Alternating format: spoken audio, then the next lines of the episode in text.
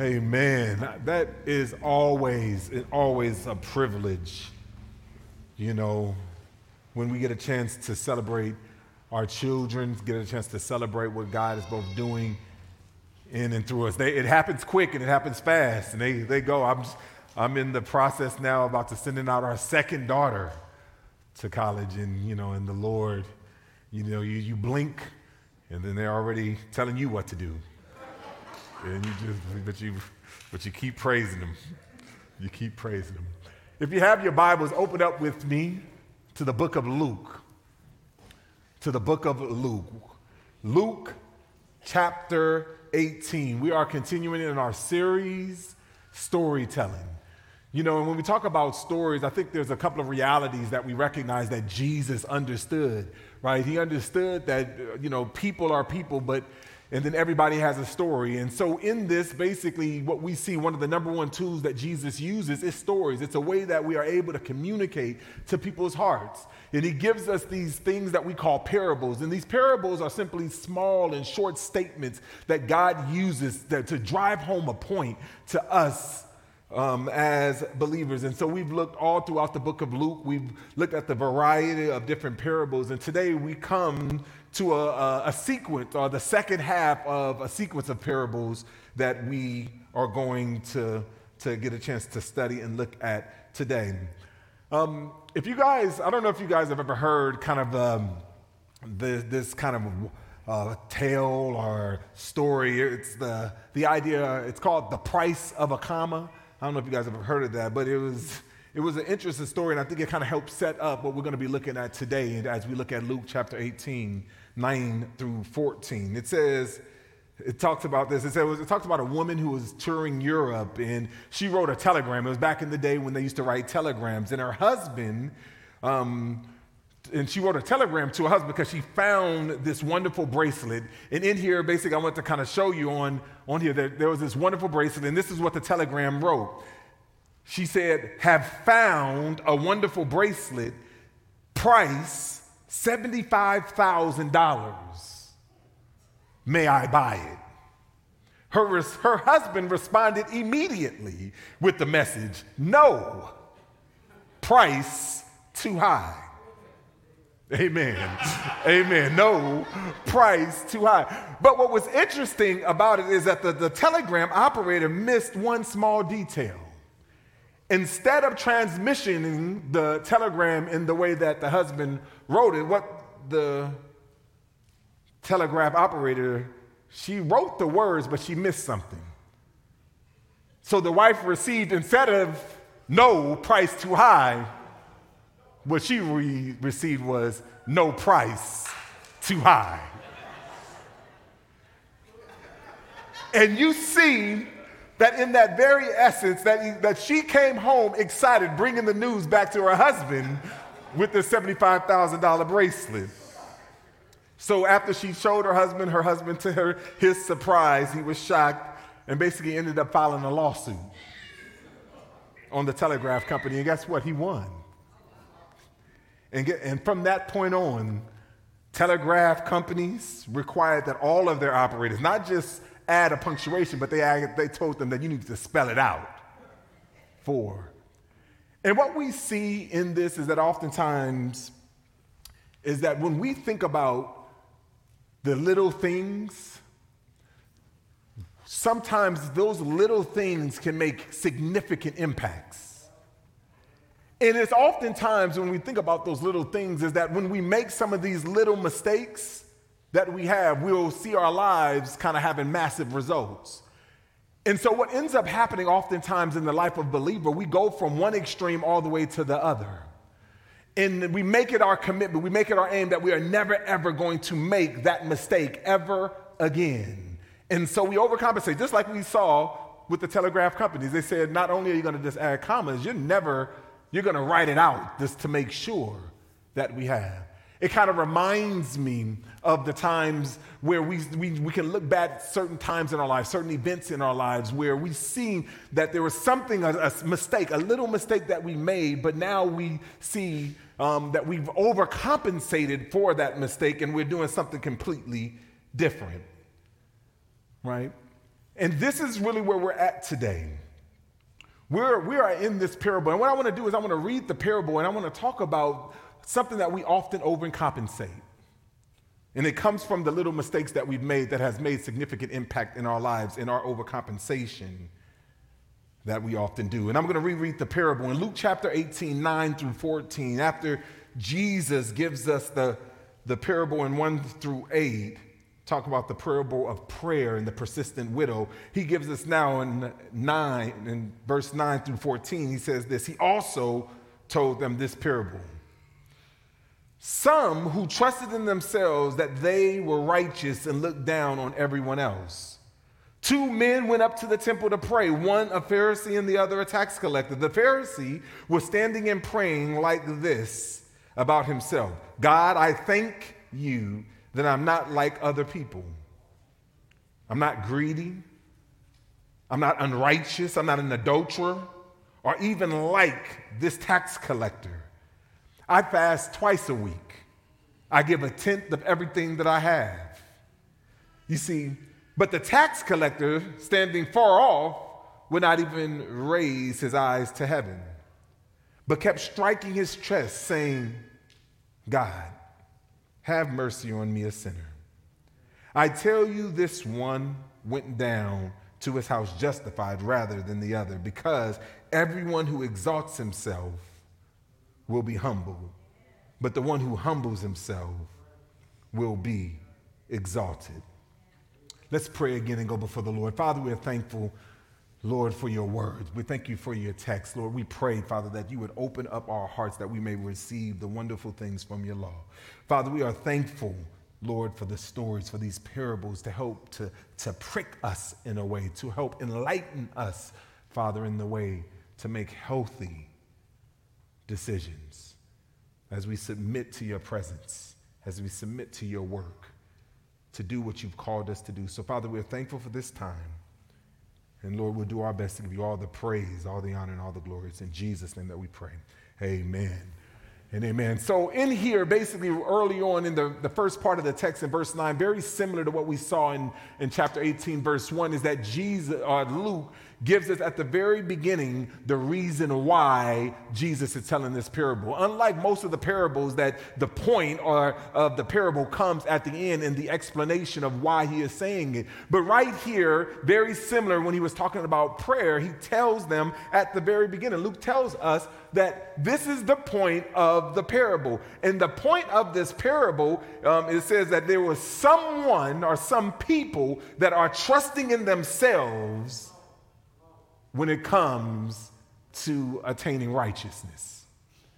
There's a group of people who are trusting in themselves when it comes to obtaining righteousness. The idea of righteousness simply means to be in right relationship with God. Right? That's the question that you and I will often ask. That's the question that many people that if there is a God and if there is heaven, then and at the point of death, what's the standard? How do we know that we will be in right standing with God? And the Bible is very clear with us.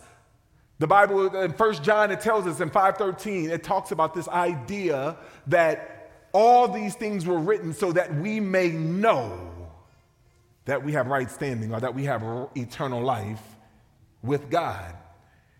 And here we are, Jesus, after he's talking about the persistency in prayer. I really think that this, this parable right here is placed perfectly because uh, oftentimes we can think that the prayer life of the persistent widow is the thing that moved God. But it wasn't the persistency of the woman that did it, that declared her righteous. It was God that declared her righteous. And so what we see is that he tells us, the Bible, Luke brings these together. He says he also, trying to make sure that we connect the last parable to this parable, he also tells in this parable that someone who trusted in themselves and they trusted that they can declare and be declared righteous in their own works. And that caused a misunderstanding there, but it also caused them to look down upon God. And so the problem that we see right here is that he, he begin, it begins with this parable, and he says, in verse 10, he says this two men went up to the temple to pray. One a Pharisee and the other a tax collector. All right? One of the things that we got to understand, because the question is, is what's the problem?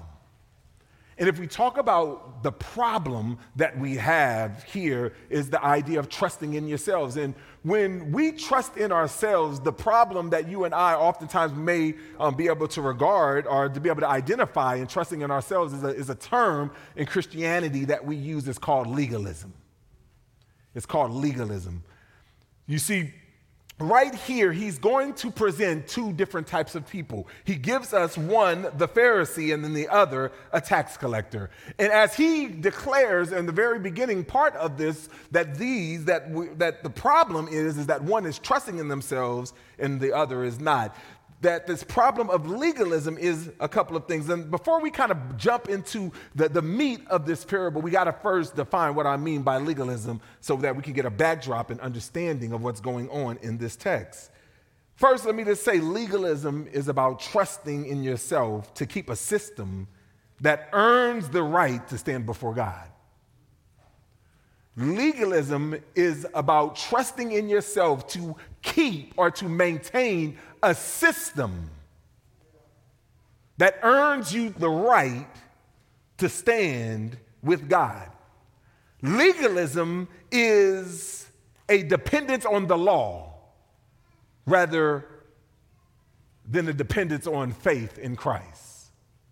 It's when we trust ourselves. You see, legalism is about seeking to be justified.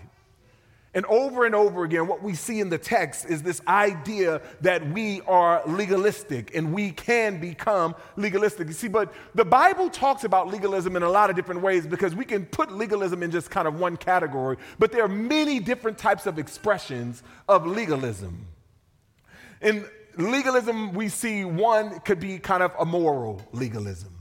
You see, in, in, in, moral is this kind of, a lot of times is what we put in legalism. It's just about morality. It's about if I can do the right things or act the right way. If I can stop drinking, if I can stop smoking, if I stop getting drunk, if I can stop having sex outside of marriage, if I can stop doing, if I can stop doing all of those things, then God would be, I would be acceptable to God. So there's moralism. But th- there's not just moralism, but there's also asceticism. Is that the way that I earn my way to God is that if I fast all the time, fast 40 days um, a night, if I keep doing Lent each week, I come to Sunday, every single thing is that I, if I keep doing that, there's a whole faith or religious tradition that's called monasticism that is built on this idea of the more I can just crucify and sacrifice, the more God will be able to accept me, the more I will be in right standing with God.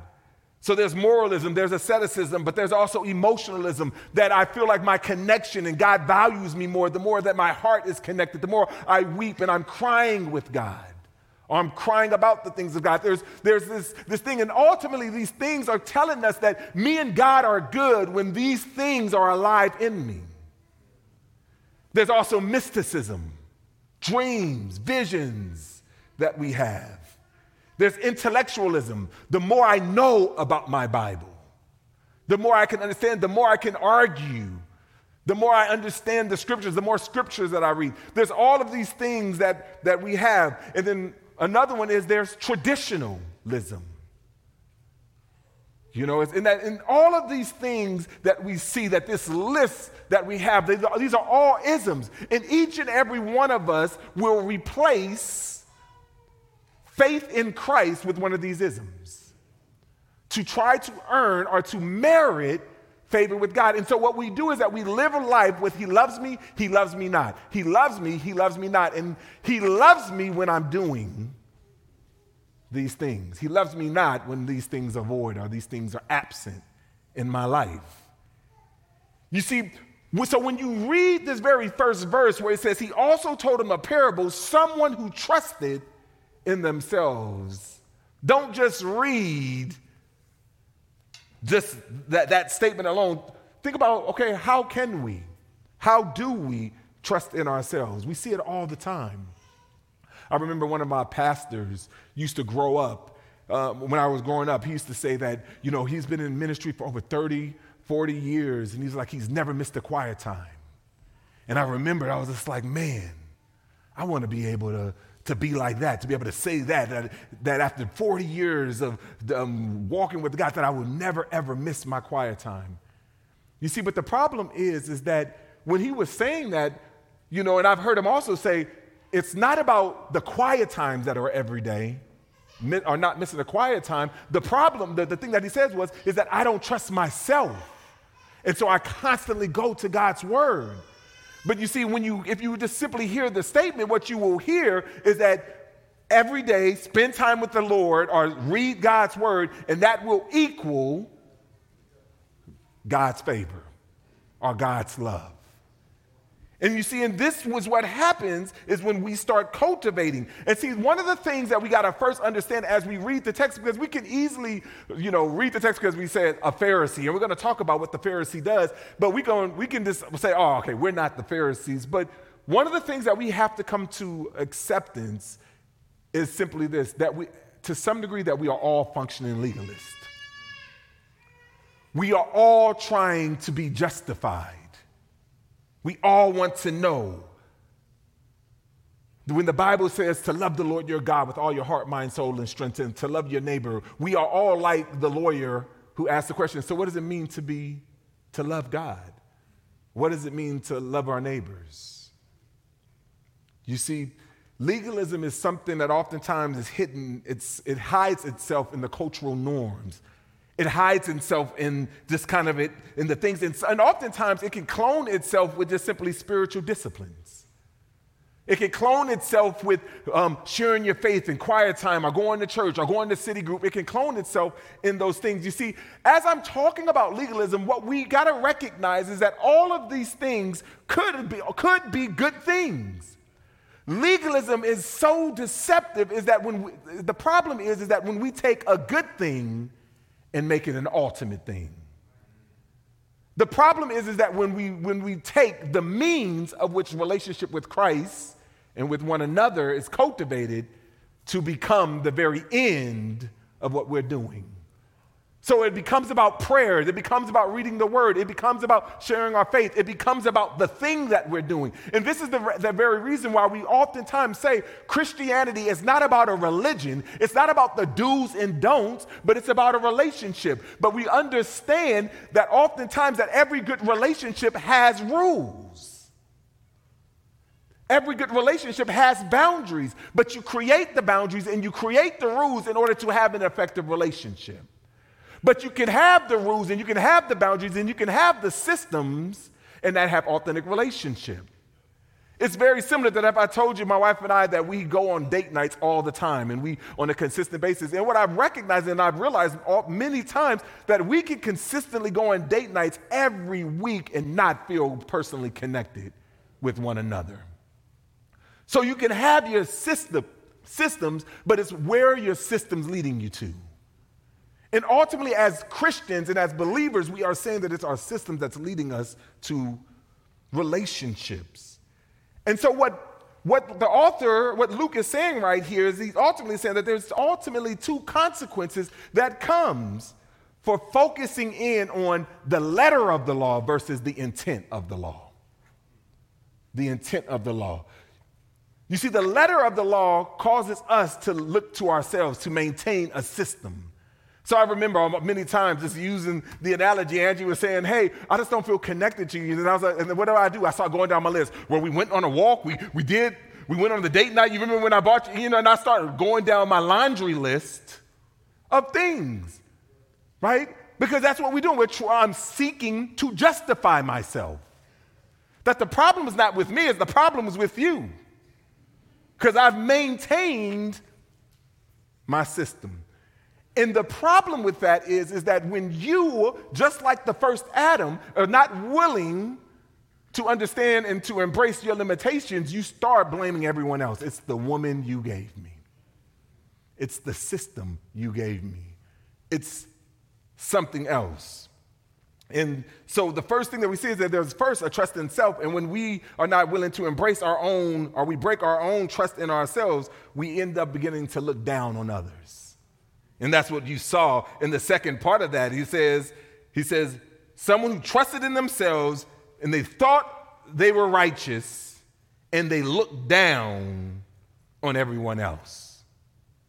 They looked down on everyone else, right? And so as he goes in, he talks about this idea of legalism. And this legalistic trap, what it does, it creates this performance in us right? He loves me, he loves me a lot because we say, and it's built off of good things, and we'll use verses like this idea that God is holy and he's calling us to be holy, right? And that and it's, and it's true and it's scripture, but the question becomes is how we become holy. And but many of us puts on the kind of pull ourselves up by the bootstraps and we begin to perform. And what that produces is performance. It produces, He loves me, He loves me not, that we got to earn, we got to merit God's love. And, and it produces a lot of fatigued believers, burned out believers. And so Jesus wants to reshape our perspectives. He wants to reshape. So he comes back to these two men. He says, Two men went up to the temple to pray, one a Pharisee and the other a tax collector. What we have to understand right here is the contrast between both of these two parables in the same way that we saw the contrast in the last about the two people that were introduced, that we want to see the same contrast here between the two, that God is giving us two polar opposites. Last, in the last parable, he was talking about um, there was a, a judge, and that judge represents the powerful. And then he talked about the widow, and the widow, oftentimes in the book of Luke, um, represented the powerless. And as he was talking about the powerful and powerless, how they were approaching God. And right here, what we see is the righteous and the unrighteous here. You see, in that day, that we would understand that the right, the, the, when they said the priest or the Pharisee, that all Jews would have said, oh, they are the most righteous of all people. If anybody's righteous, they are. And they represent this righteousness or a man made righteousness that we have and that we understand. And this is the characteristic that many people would have possessed. And so we see right here that the Pharisee, it says, the Pharisee was standing and praying like this about himself. Right? And so we got to understand how is the Pharisee portraying or how is he um, talking to God? God, I thank you that I'm not like other people. I'm not greedy. I'm not unrighteous. I'm not an adulterer. And even like this tax collector, I face, I fast twice a week. I give a tenth of everything that I had, right? And so what does he have?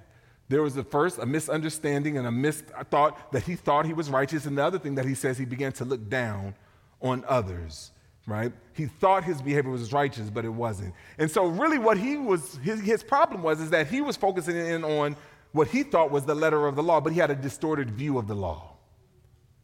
He had a distorted view of what made him righteousness, righteous. And see, this distorted view that we see is that, and that what oftentimes when we see this legalism, legalism seeks one to justify. It seeks justification. It attempts to justify our actions. Not only does legalism seek to, seeks justification, but le- legalism also avoids condemnation, right? Because it attempts to judge others. I'm not the problem. It has to be somewhere else. It has to be somewhere else, somebody else, right? It's not on me. But legalism also desires validation. It desires validation, right? Seeking to justify himself. And so here we are right? I kind of see this Pharisee coming before, and I always like to give, give, give me, I, I, like, I like to give the Pharisees a benefit of a doubt. I like to see in here that, he, that he's, he's, he's like you and I in many ways. That he's going to God with sincerity, but he's going to God sincerely wrong. He's going to God that's really in the way that the culture has taught him to go. And he's basically God. I'm not like the rest of the people in my job who's all about making money. You know, I try to, to do my best. God, I'm not like the rest of those people who are just wilding out. God, like everybody else is sleeping around on their wives. Everybody else is doing dirt. Right? God, I'm not like so and so or so and just fill in the blank.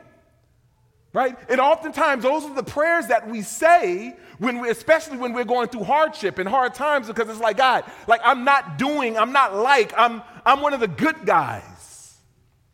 Why?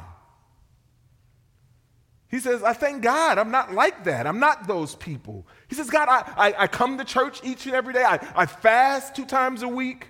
I give a tenth of everything. You see, in that time and in that day, during the religious seasons, that um, most kind of faithful Pharisees, they would have fasted every Thursday and every Monday.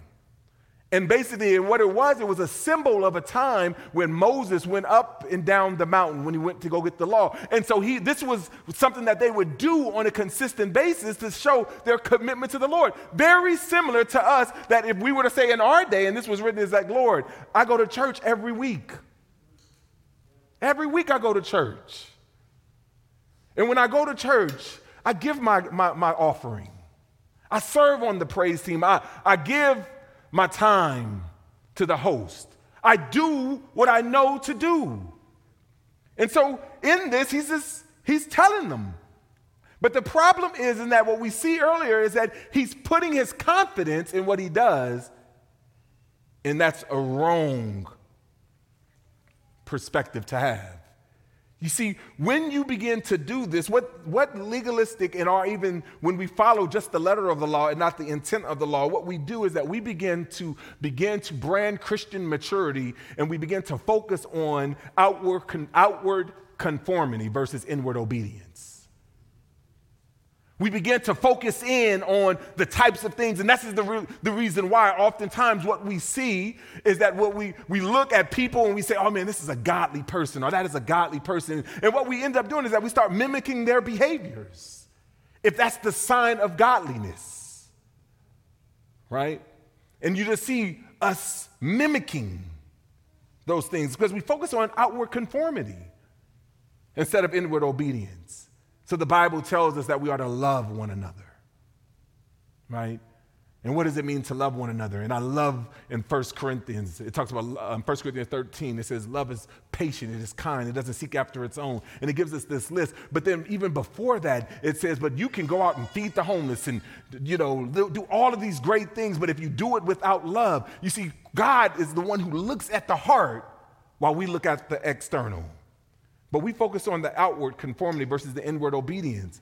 But also, what we see is what, we, what I've been talking about is that we focus on the letter of the law versus the intent of the law. I remember, you know, oftentimes I'm, t- I'm trying to encourage my children, and I, you know, I tell them, like, especially growing up, especially my boys, I says, hey, you guys, don't hit one another, right? And I, and I would say, don't hit one another, right? And then as the, but the, the problem is, is that if I don't explain them why I'm telling them not to hit one another, they'll miss the, they'll miss the point completely, right? Because we said don't hit one another because that's not loving to your brother. But you see, if you take that to the extreme, and they were just like, well, if DJ is all of a sudden choking and Brayton sees DJ choking, he was just like, well, dad said don't hit him. right? And he, you see, the problem is, is that he focused in on just the behavior and he understood the letter of the law, but he missed the whole purpose of the intent of the law. The most loving thing you can do at that point is hit him. Right? And you see, and this is the idea that oftentimes as believers, we forget this, and we see this all over throughout the scriptures because when they will take something as simple as the Sabbath, and Jesus is about to heal a man on the Sabbath. And where the intent of the Sabbath is, is that, that we rest and allow God to be at work even while we rest and that we put our confidence in him and not in our own work basically what they what they took the letter of the law and they said they would rather a man continue to stay broken continue to be sick instead of to follow the letter of the law versus the intent of the law and so you see jesus pouring into them and, and speaking to this says, You've missed it. You've missed it.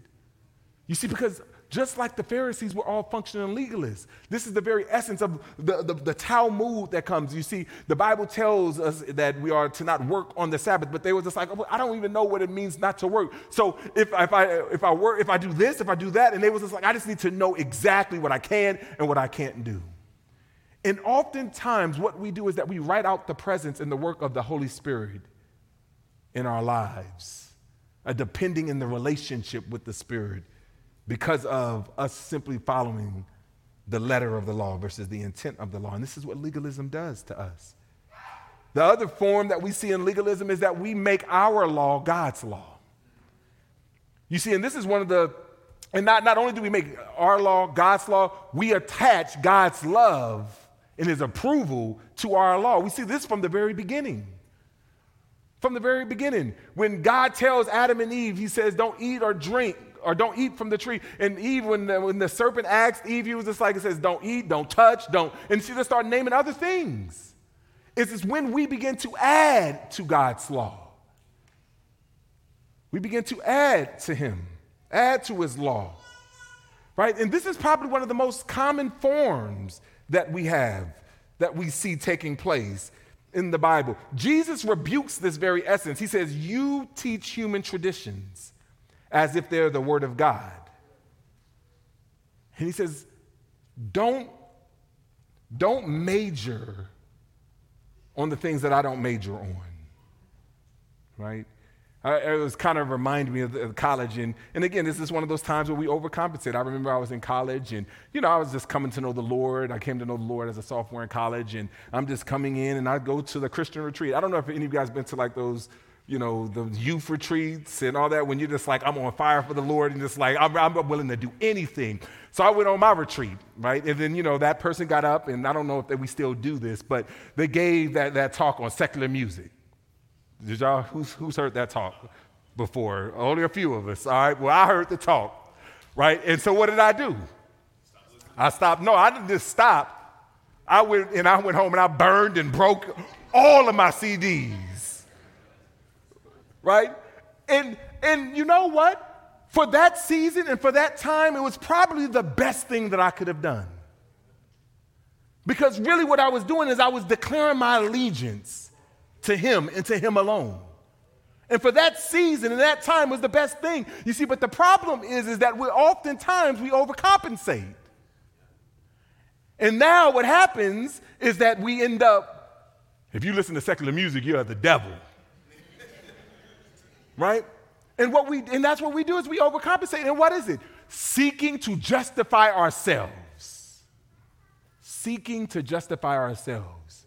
It's as if we're going to, when we get to heaven, it says, the Hadi wash shall let you into my heaven. Amen. I burnt them CDs back in, and I never bought another one since. Right? Seeking to justify ourselves.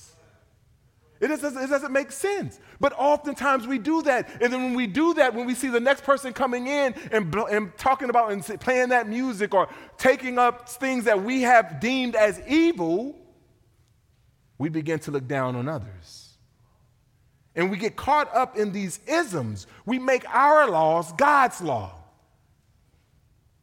And we, and we begin to trust in our ability or inability to maintain the things that we put on ourselves.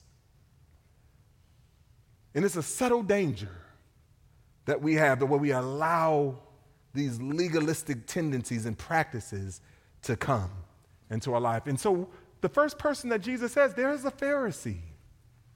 There is a man who has put their confidence in what they do and what they don't do. They put their confidence in the fact that they don't look like the rest of the world. They put their confidence in the wrong places. But then he goes and he says, but. And so when he talks about but, the tax collector. Ultimately, we are meant to contrast the Pharisee. The tax collector, standing far off, would not even raise his eyes to heaven, but kept striking his chest and saying, God, have mercy on me, a sinner. While the Pharisee epitomized religious and righteousness, the tax collector epitomized sinfulness. He's the person on death row. He's the person that was the sellout. He's the person that was just wicked in all ways. And you see just the tax collectors. If you just do many studies throughout the New Testament about the tax collectors and the way people saw tax collectors, they were the worst of all people. Right? And so, right here, what we're seeing is that it says, but is introducing to the reader that the tax collector is in contrast to this Pharisee. And so, what do we recognize? That in many ways, he contrasts them. He says, this tax collector, he's standing far off. He's the person who comes in the church that, you know, he's wilding out and he don't want to be seen because he doesn't think he's even worthy. So he's far off. He's standing in the back. He don't want people to see him because he know people are going to judge him. He's standing physically, he's distant. We see this tax collector unwilling to even lift his eyes up. There's this, this unworthiness where the Pharisee is saying, God, look at all I'm doing for you. The tax collector says, I'm, I'm, I'm unworthy to even address you to even look you. You see this tax collector beating his chest. And you can imagine the Pharisee beating his chest with pride, the tax collector beating his chest with repentance and sorrow and grief. This tax collector is, instead of looking for justice, this, this tax collector is pleading for mercy. That he knows that he is deserving. He's deserving punishment. This tax collector is confessing his sinfulness. You see, when we see this idea of the mercy seat, to see the common Jew during that time would have that, that they, they would have saw the mercy seat as the thing that right before they offer anything, that the, the blood and the sacrifice and the sprinkles, the sprinkled blood, that there was a sacrifice that was given. And basically, what we see right here that the two that he's comparing, he says that God, not man, is the standard of righteousness. That we see this tax collector is not even looking at the, to the left or to the right. He's not comparing himself. He's just looking to God. And then he understands that all fall short of the glory of God. You see, it's the tax collector that we are called to look at as the model and the example. But the problem is, is that the Pharisee can never bring himself down to the tax collector. In the same way, us churchgoers can never look, put ourselves down to the one on the block. That we struggle with this. There's no way God sees us the same. You see, the problem is, is that we look over the first three chapters of the book of Romans in the book of Romans, the, base, the very essence, it says that you just don't understand how bad this is and how bad things really are.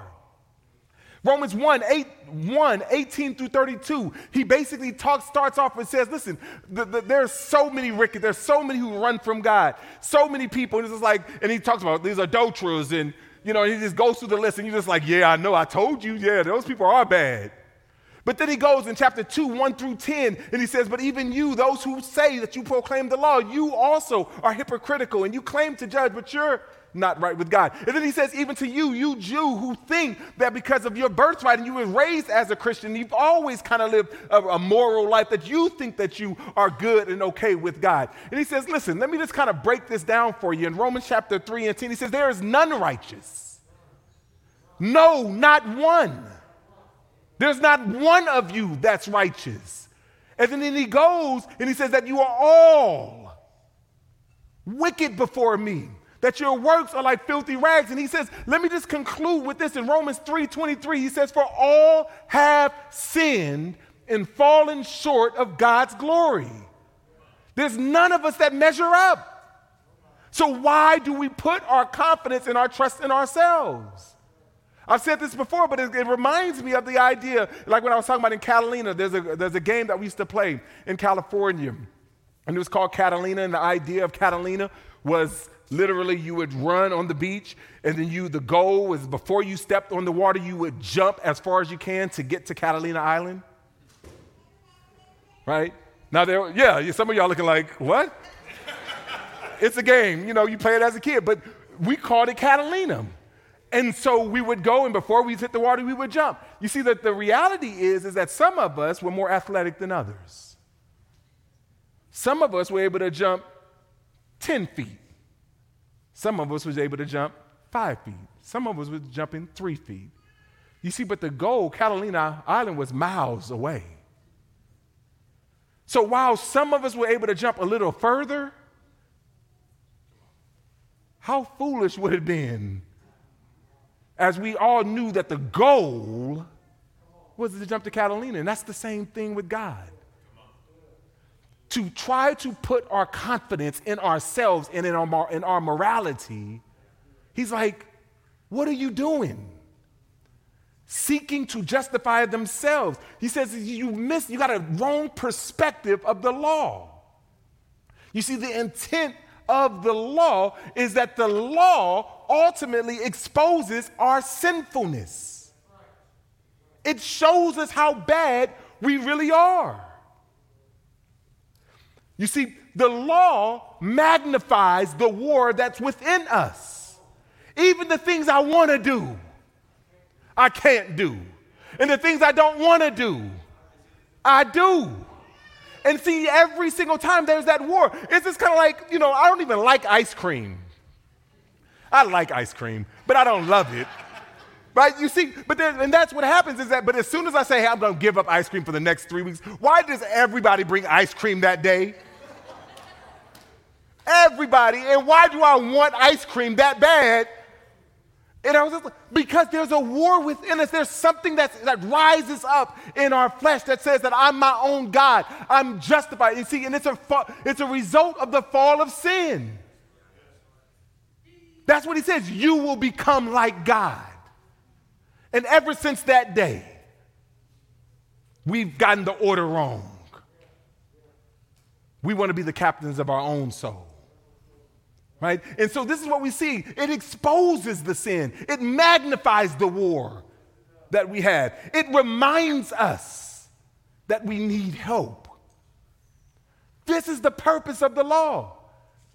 You see, the law is like a woman or a man who cooks, who was cooking a turkey, who left the turkey and put the, the turkey in the oven or put it on the green egg, and then they forgot about it. And literally, hours upon hours go by past the time, and then they was like, oh my gosh, I forgot about the turkey. They go back to the turkey, they lift up the handle or look, look in the turkey, and it's burnt to a crisp. It's burnt down to the core.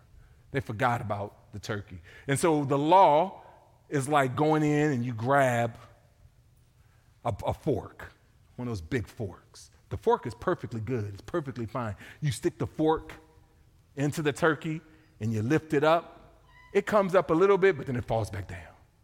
You try to come from it at a different angle, you stick the fork in, you lift it up, it comes up a little bit, but then it falls back down.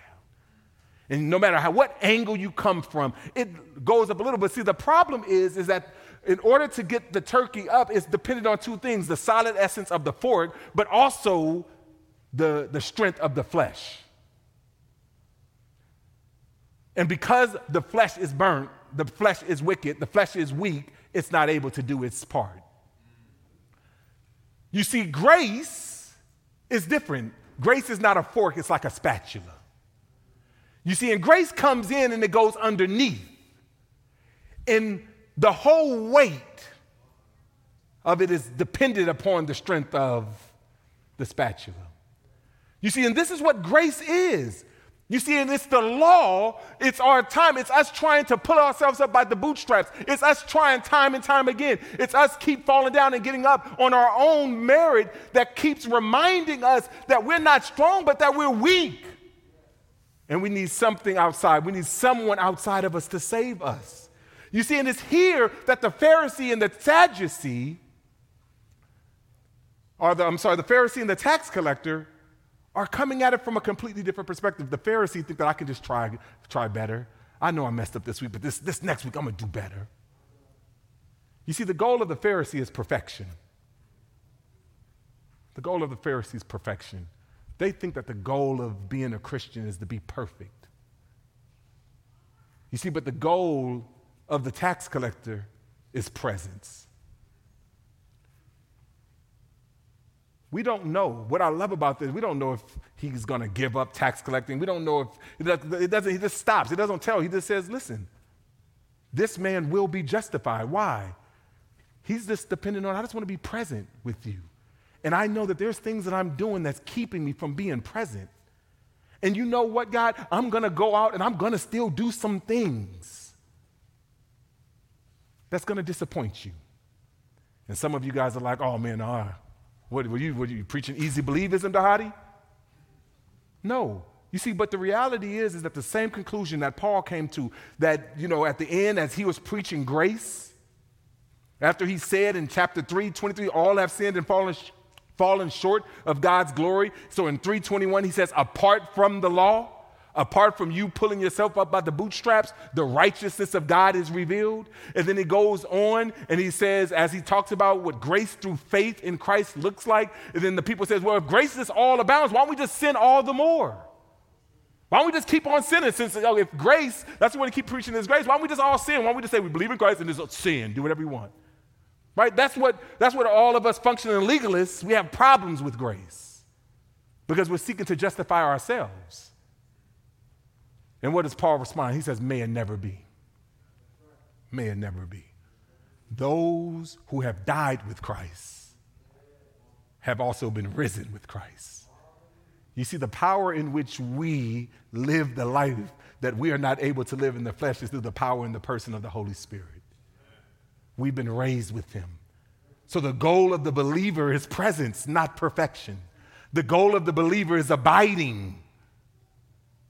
It's about, it's about being with God. It's about surrendering to Him. And the, the reason why we do all of our isms is so that we can abide with Him because we're tired, we're fatigued, we're, try, we're tired of trying to do it on our own. But we focus, we're constantly cultivating our heart to pursue Him and abide with Him. Trust Him. And it's because we got a proper perspective of the law. It's a proper perspective of the law. You see, what I love about this passage and the, even the parable before is that accepting Jesus has nothing to do with how wealthy we are. You have a tax collector and you have a widow who accepted. One with a lot of money, one with very little money. Accepting Jesus is not solely based on our morality. You had an un, you, you see this idea of a tax collector in the last one. We had a, um, yeah, we have a Pharisee Accepting Jesus had nothing to do with our social status. Accepting Jesus wasn't about our religious alignment, our denominational affiliations. Accepting Jesus is about accepting Jesus. It's about accepting his good news. You see, but it's only good news if we, if we can come to a Romans 3 conclusion about ourselves. And if we don't have, the, the, if we don't come to the point that there is none righteous before God, there is no, not one, we won't see the gospel as good news. You see, the intent of the law points us and leads us to the cross. The law leads us to Christ. And this is why in verse 14, as we close, it says this I tell you, this one went down to his house justified rather than the other. Because one, because everyone who exalts himself will be humbled, but the one who humbles himself will be exalted. You see, the law gives us a proper view of ourselves and a better appreciation for the gospel. The law gives us a proper view of ourselves, but it also gives us a better appreciation of the gospel. You guys got to recognize that Christianity is the only religion that, at the very core, it boasts in the humiliation of its God. At the very core of Christianity is the crucifixion. Do you know how bad the crucifixion is in those days? It's like saying that we put all of our confidence in the person who has been put on the death chair. I mean, on the electric chair who's been cruising like the worst of all people. There, there, there, was only certain types of people in their day that went, that was killed by crucifixion. It was, it was retained for the worst of them. You see, Christianity boasts in Christ's humiliation.